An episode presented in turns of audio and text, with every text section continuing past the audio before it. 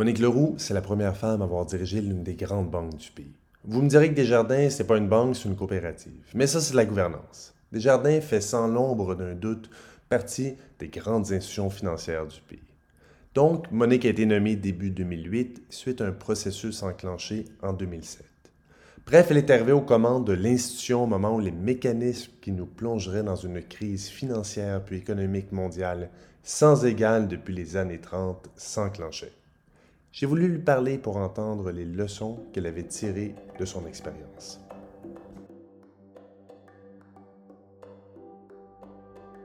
Tu es installé à Montréal? Oui, je suis en plein cœur du Mainland.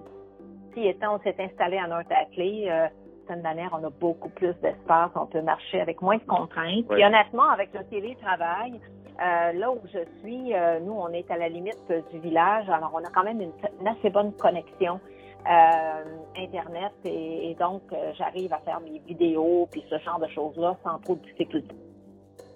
Alors, la première question que je lui ai posée, c'est comment elle avait pris conscience de l'ampleur de la crise dans laquelle on entrait graduellement. Parce qu'aujourd'hui, si l'économie s'est arrêtée net frais de sec à cause du COVID-19, ce n'est pas ce qui s'est passé en 2008. En fait, la crise avait commencé en 2007, mais c'est seulement l'automne 2008 qu'on a vraiment compris l'ampleur qu'allait prendre les choses. Ça a même poussé la reine Elisabeth II à demander en novembre 2008 devant un parterre d'économistes. Mais pourquoi personne ne s'en est rendu compte? Les papiers commerciaux qui avaient commencé à émerger. Donc, euh, euh, je me disais, hmm, à un moment donné, la boule va devenir de plus en plus grosse. On, on l'a stabilisé un peu en 2007, début 2008. Mais je me rappelle très bien quand j'ai fait euh, à l'époque, euh, on avait le processus d'élection à la présidence, donc on, devait parler de nos euh, perspectives à nos à nos dirigeants de Desjardins, là, qui étaient notre collège électoral. Et je me rappelle très bien que les gens disaient, ben, comment vous voyez ça, Madame Leroux? Pensez-vous qu'il y a un risque de d'enjeux financiers ou de crise? Et je me rappelle très bien leur avoir dit à ce moment-là, oui, je suis convaincue que, parce qu'à ce moment-là, il y avait eu des accords qui avaient été discutés là, au niveau des papiers commerciaux, etc. Mais je, je suis convaincue qu'on n'a pas terminé cette journée-là et qu'il y a des risques systémiques importants. Je ne sais pas quand ça va se passer, mais je, je suis assez certaine qu'on n'a pas terminé euh, au fond de recevoir des chocs. Et puis déjà, quand j'ai été euh, élue, euh, j'avais mis une petite équipe en place pour commencer durant l'été à regarder euh, de façon transversale tous nos portefeuilles. Et déjà à ce moment-là, on a commencé durant l'été à prendre certaines décisions qui par la suite nous ont été, ont été très importantes dans la suite des choses. Et puis, quand on est arrivé en septembre 2008, ah ben là, je dis, avec quand l'affaire de Lehman est sortie, là, je dis, OK, on est dedans. On est dedans, ça va juste, juste débouler. Quand Monique Leroux parle de débouler, on ne parle pas de débouler trois marches. Non, non, non, on parle de débouler l'ensemble des marches de l'oratoire Saint-Joseph. Ce qu'il faut savoir, c'est que Desjardins, ce n'est pas une banque à charte fédérale. En 2008, on est donc en zone grise. On ne sait pas si l'appui éventuel du gouvernement du Canada va s'étendre aux activités de Desjardins. Deuxièmement, Desjardins est une fédération de caisses autonomes. Les hypothèques ne sont pas centralisées comme dans une banque, mais appartiennent aux entités locales. Qu'adviendra-t-il en cas de défaut? Jusqu'où ira la solidarité du mouvement coopératif? Troisièmement, Desjardins, c'est le joueur dominant dans le marché hypothécaire au Québec. On se rappellera qu'en 2007, c'est le marché immobilier qui a flanché aux États-Unis. Qu'adviendra-t-il pour Desjardins si la vague s'étend jusque chez nous et que notre propre marché immobilier s'écrase? Euh, je savais très bien les enjeux avec lesquels on devait composer. Et puis, je savais très bien à ce moment-là que, évidemment, toutes nos hypothèques se retrouvaient en fait dans nos caisses, contrairement aux banques canadiennes où la plupart des hypothèques se retrouvent tous dans une entreprise centralisée avec un mécanisme de connexion automatique avec la Banque du Canada. Je savais que nous n'avions pas ça. On avait un accord de principe de la banque parce qu'on était une institution systémique, mais on ça a été confirmé par la suite.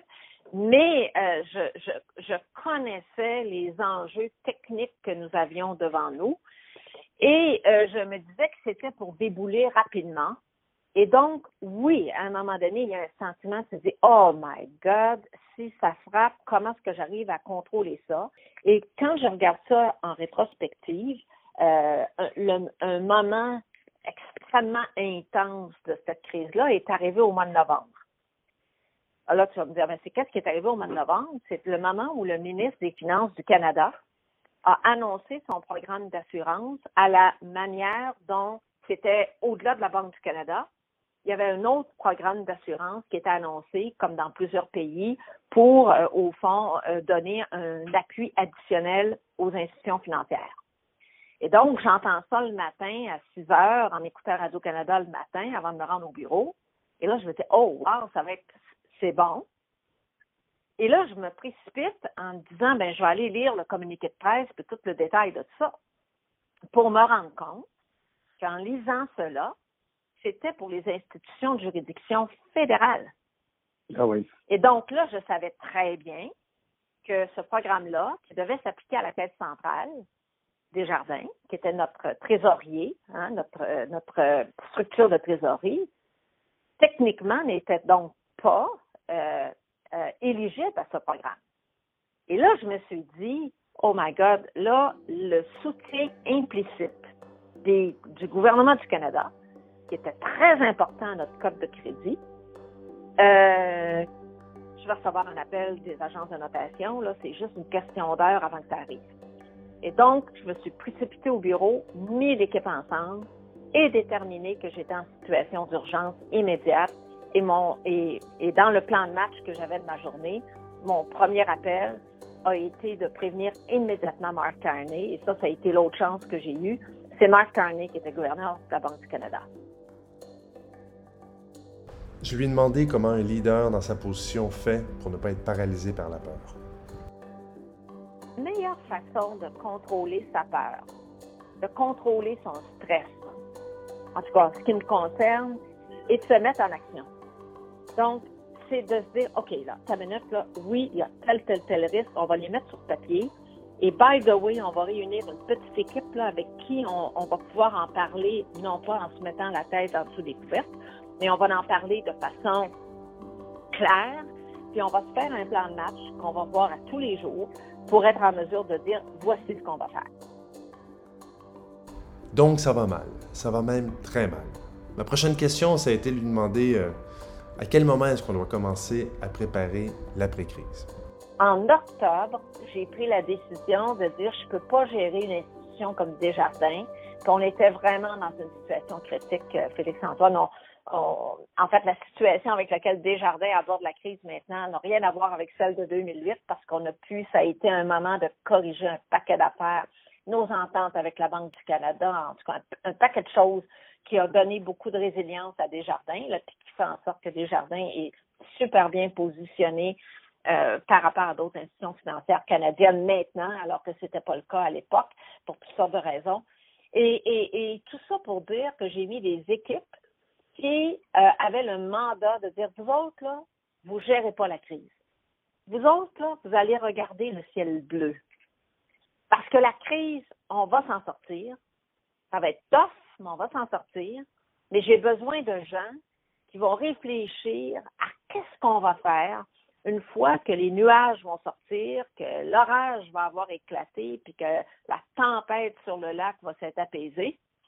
Euh, qu'est-ce qu'on va faire? Ça va être quoi les opportunités? Ça va être quoi les choses qu'on devrait travailler? Et donc, j'avais dix équipes qui sont arrivées par la suite avec des propositions euh, des gens qui étaient un petit peu dans le réseau, un petit peu partout, pour garder l'énergie. Et ces gens-là, par la suite, me sont arrivés avec des propositions, puis je suis allée en congrès là-dessus, et ça a été leur proposition, essentiellement toute, en fait, la base du plan stratégique de mes deux mandats à la présidence.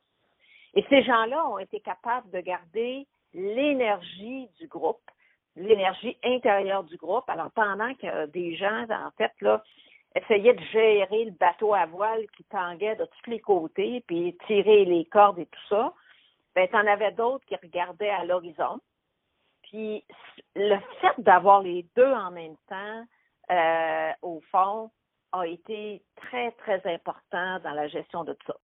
J'ai parlé à Monique Leroux à Pâques alors qu'on était probablement au pic de la crise du COVID-19 à Montréal et au Québec. Et alors que des milliers de familles ont été poussées dans l'anxiété et dans le deuil. J'ai quand même voulu terminer la conversation sur une note d'espoir. Lorsqu'elle regarde la crise de 2007-2008, est-ce qu'il y a quelque chose de bon qui peut ressortir d'une telle épreuve?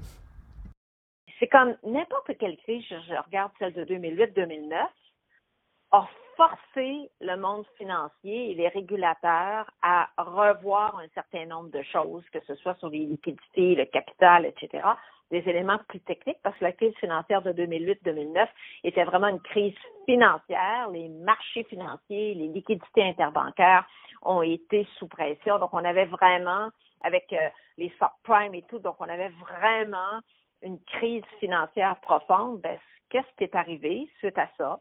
C'est qu'on est venu ajuster notre gestion de risque, on est venu euh, ajuster un certain nombre de choses, ce qui fait que quand on regarde ça aujourd'hui, le monde financier, de façon générale, a plus de capacité à absorber la crise que ce que nous avions en 2008. Si nous avions la situation de 2008 avec la crise d'aujourd'hui, écoute, je pense qu'on mangerait nos bas. Là, les, les, les, les, institutions financières à travers le monde auraient beaucoup moins euh, de capacité d'absorption de choc.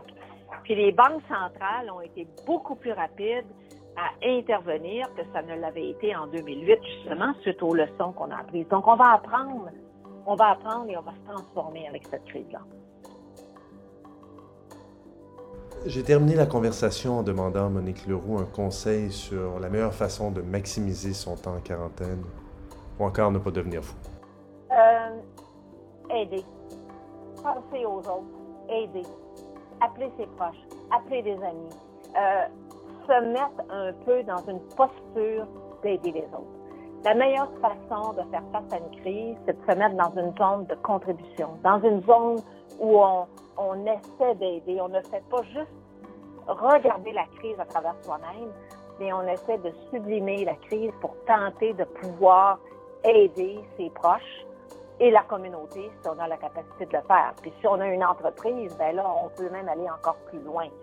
Donc, moi, je dirais, ça serait probablement mon meilleur conseil et c'est, et c'est la façon pour laquelle je me mets, moi, dans la mesure de ce que je peux faire dans cette position-là, dans cet état d'esprit-là.